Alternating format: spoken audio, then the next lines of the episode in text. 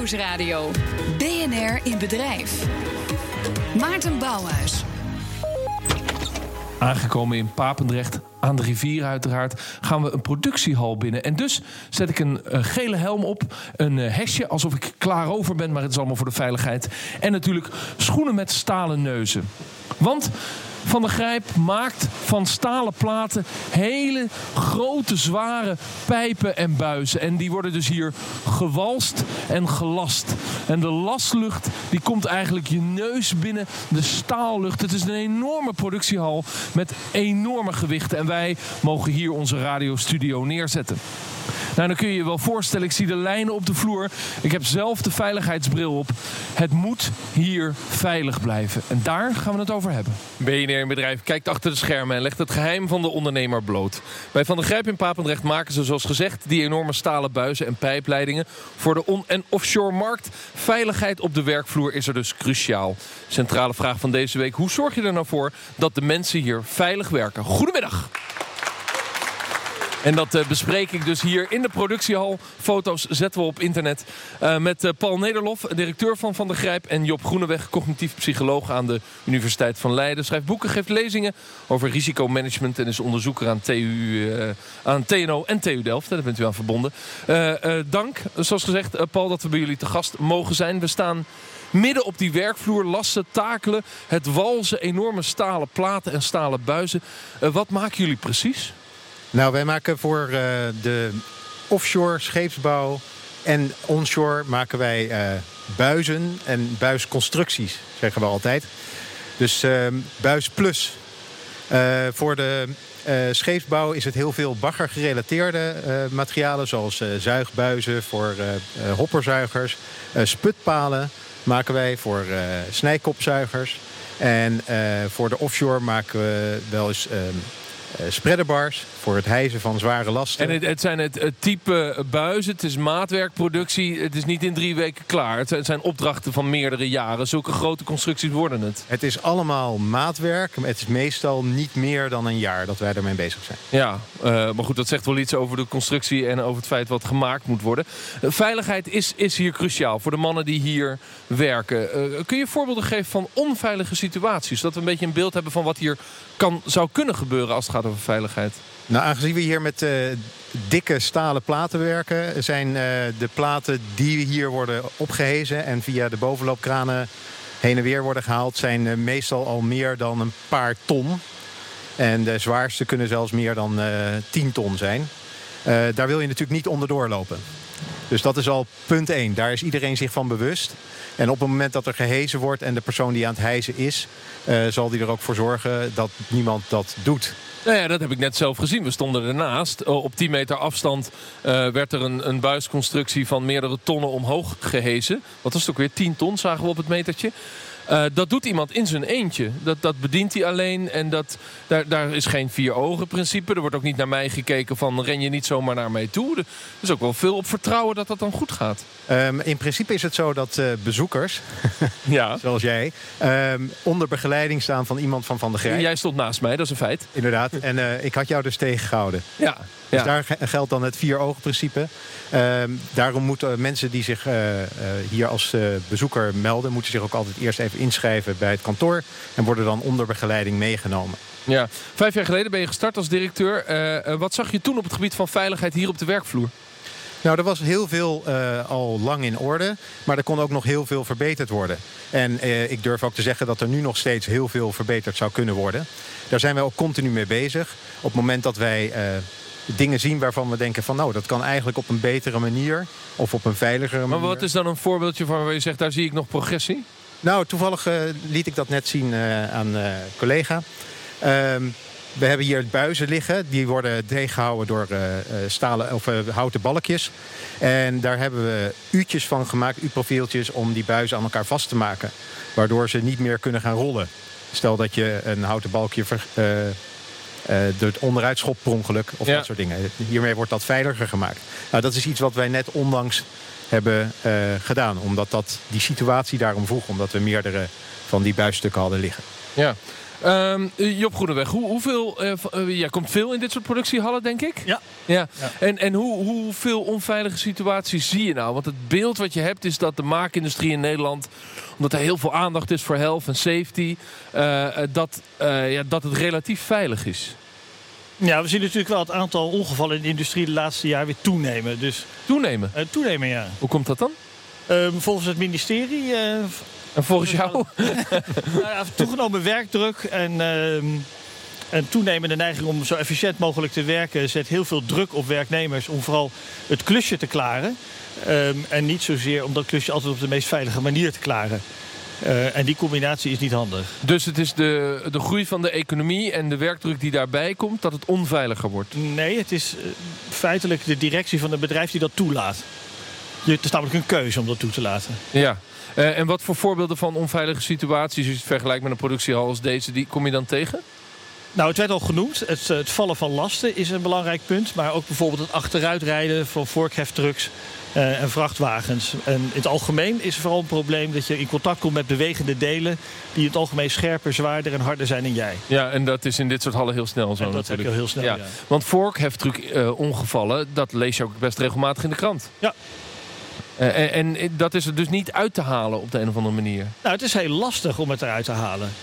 Um, maar als je als management, als leiding van de organisatie echt denkt dat je het wil voorkomen, dan zijn er allerlei maatregelen die je kunt nemen. Bijvoorbeeld eenrichtingsverkeer in de hal. Uh, is vaak wel iets dat ze niet te veel hoeven te keren. Een beetje logische opstelling van de spullen die heen en weer gesjouwd moeten worden. Dat helpt ook al. Um, maar wat bijvoorbeeld ook helpt op een wat ander niveau... is dat je als directie zegt... wij willen niet dat er ook maar één vorkheftruck beschadigd raakt. Dus je gaat niet wachten tot er ongelukken zijn... maar je gaat sturen op krassen. En je verft met andere woorden die vorkheftrucks helemaal wit. En elke kras die moet je uitleggen. En als er daar bijvoorbeeld op die stalen balken uh, een witte verf zit... dan moet de werknemer uitleggen, hé, hey, wat is hier gebeurd? En dan gaan we met z'n allen kijken hoe we dat in de toekomst kunnen verbeteren. Ja, ja, dus je moet met de stalen platen omgaan zoals de directie met de auto's van zichzelf omgaat. Bijvoorbeeld. Nou, wat wij hier hebben gedaan bijvoorbeeld... is dat wij... Um, iedereen heeft hier een vorkheftruck uh, certificaat. Dus iedereen weet ook wat een vorkheftruck kan doen en wat het gevaar eraan is. Ja. Uh, is veiligheid eigenlijk de belangrijkste prioriteit in het bedrijf? Uh, het is uh, een hele belangrijke. Ik kan niet zeggen dat ik hem helemaal bovenaan heb gezet als de nummer één. maar het er zijn vast bedrijven bovenaan. die dat wel doen, omdat ze zeggen: het begint met veiligheid. Wat we ook ondernemen, het begint met veiligheid. Exact. Maar dat heb jij niet gedaan? Dat heb ik niet gedaan. En ik nee. weet niet of dat de juiste keuze is. Maar um, we uh, hebben dat op dit moment niet zo staan. Maar we leggen wel heel veel nadruk op veiligheid. Omdat we willen dat onze mensen uh, lang kunnen doorwerken. Hè. Dat is het verhaal van duurzame inzetbaarheid. Daar zijn we ook heel erg mee bezig. En uh, alleen als jij veilig werkt, kan je lang ja. doorwerken. Maar wat staat er dan, op, wat staat er dan bovenaan? Uh, omzet draaien en winstgevendheid van het bedrijf?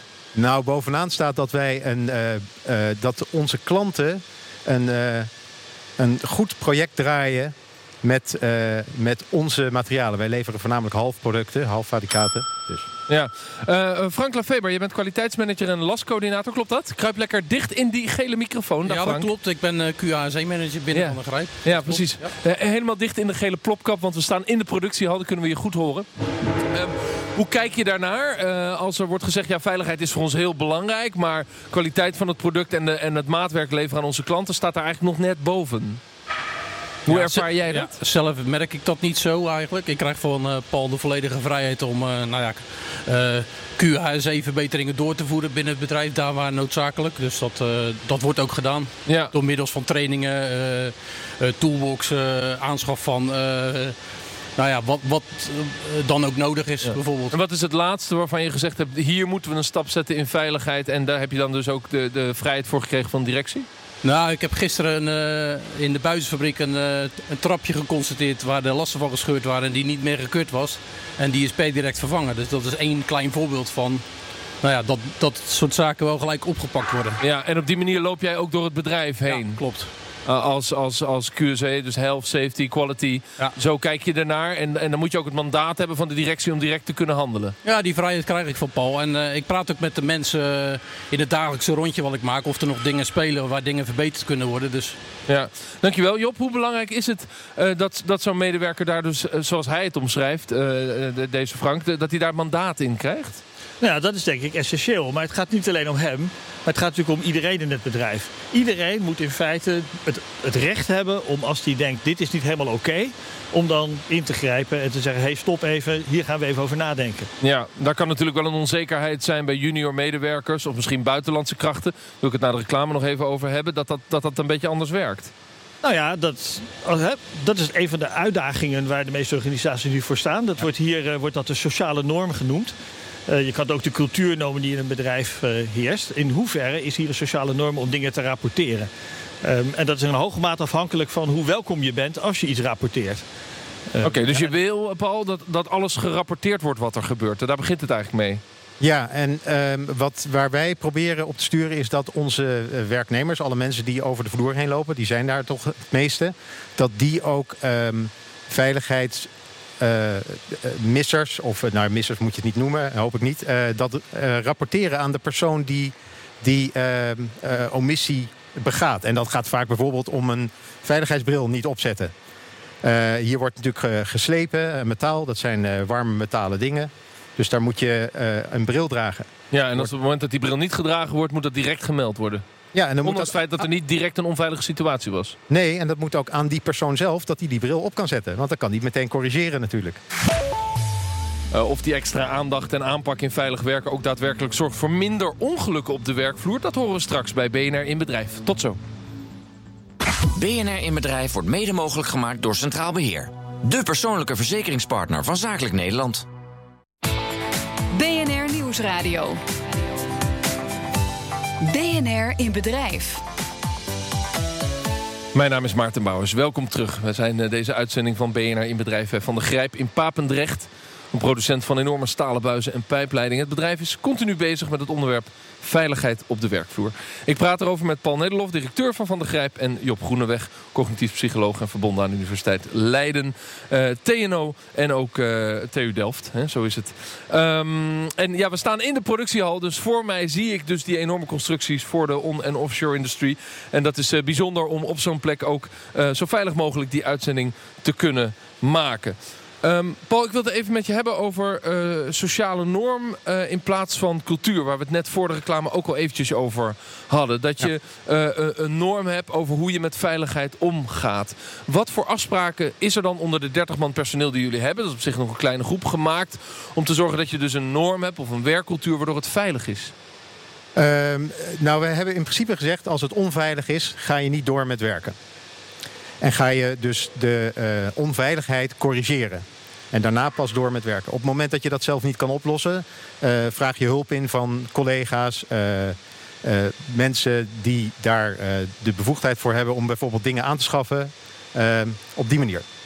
Dat is de basis van het verhaal. Maar de, ik denk dat het belangrijkste is dat collega's elkaar beschermen. En op het moment dat je. Want het zijn gewoon.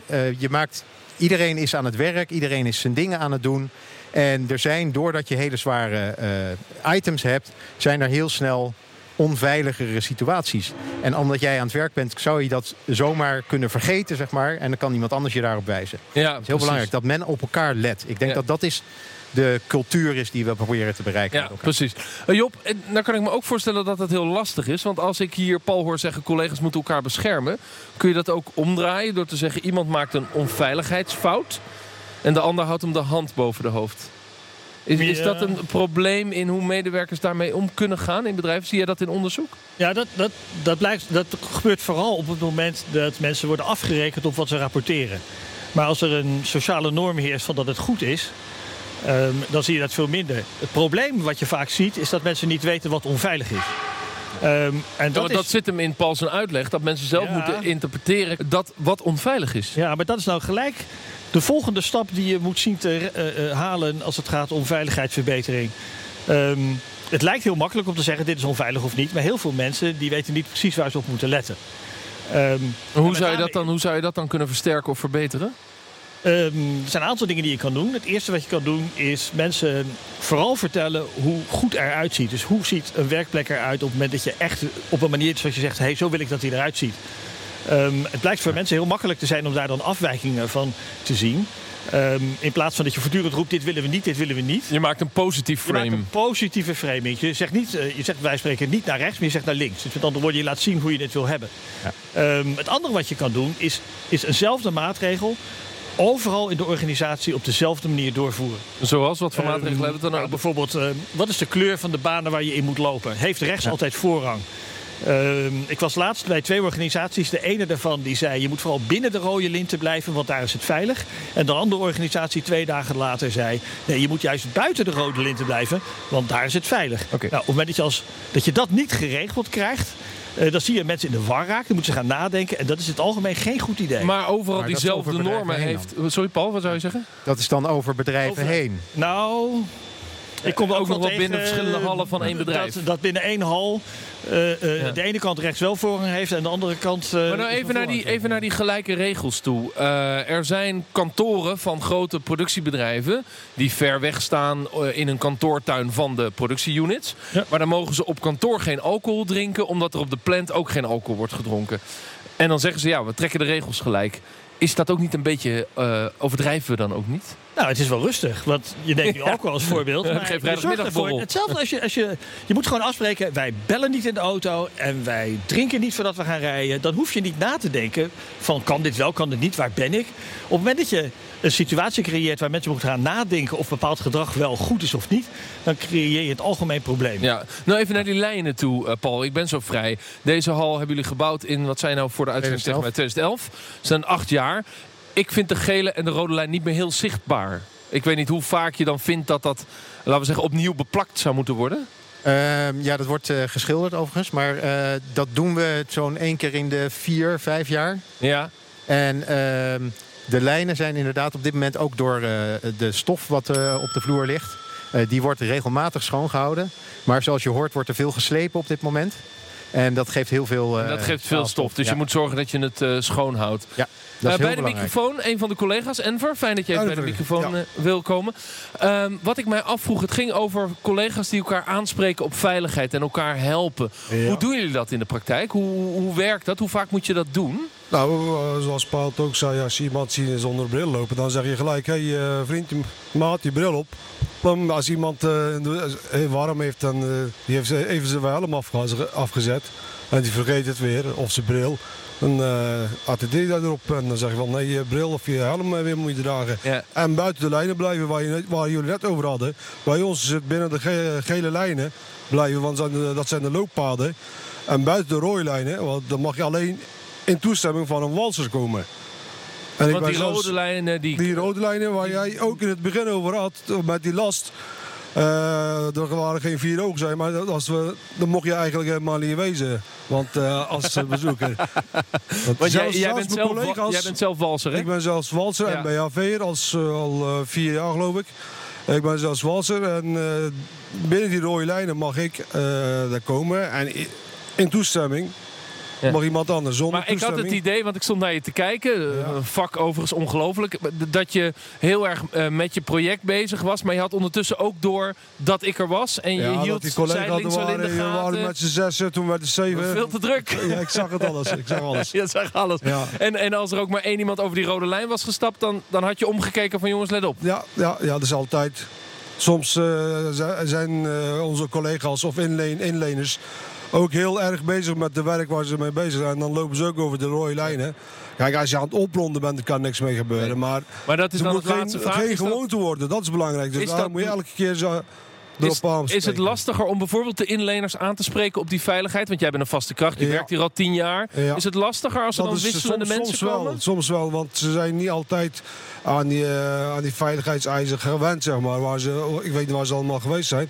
Maar, maar bij ons is het best wel streng, vind ik. Ja. En dat is alleen maar goed. Ja, dankjewel, dankjewel. Paul, eh, ja, zoals gezegd, je hebt een bedrijf met ongeveer 30 vaste krachten. Maar er komen ook inleners, uitzendkrachten als het een keer heel druk is. Ja. Hoe, hoe hou je dan die norm en die cultuur bij elkaar? Nou, wat wij eh, doen is, iedereen die hier binnenkomt om te werken... die krijgt een veiligheidsfilm te zien. Die duurt zeven minuten, dus de meeste bezoekers laten we die niet zien. Die laten we begeleiden. Maar eh, eh, daarin wordt inderdaad deze rode lijnen, gele lijnen... alle dingen die je wel moet doen, hoe je moet hijsen... wat voor lasten er worden gedaan... dat er gelast wordt, dat er heet werk is. Dat je je dus kan verbranden, hoe je je daarnaar moet gedragen. Mensen moeten dat bekijken. Ze moeten dat ook voor gezien ondertekenen. Daarmee leggen wij vast dat ze het gezien hebben. Hè? En dan kunnen Ja, we dat ook ik. eh, zien. Eh, en eh, dan wordt geacht natuurlijk dat ze alles meteen weten. Nou ja, in zeven minuten krijg je een heleboel informatie. Eh, zij moeten dus ook worden gecorrigeerd door de mensen die Ja. op de werkvloer... Maar het is niet dat ze eerst een week worden ingewerkt. Ze gaan Nee, redelijk snel aan de slag. Ja, Dat, dat inwerken een week lang, dat kan niet uit. Ja, hij zegt het zelf al, Paul Job. Ja, zeven minuten film, dat maakt iemand niet per definitie een veilige werknemer. Maar ja, je, je moet iets.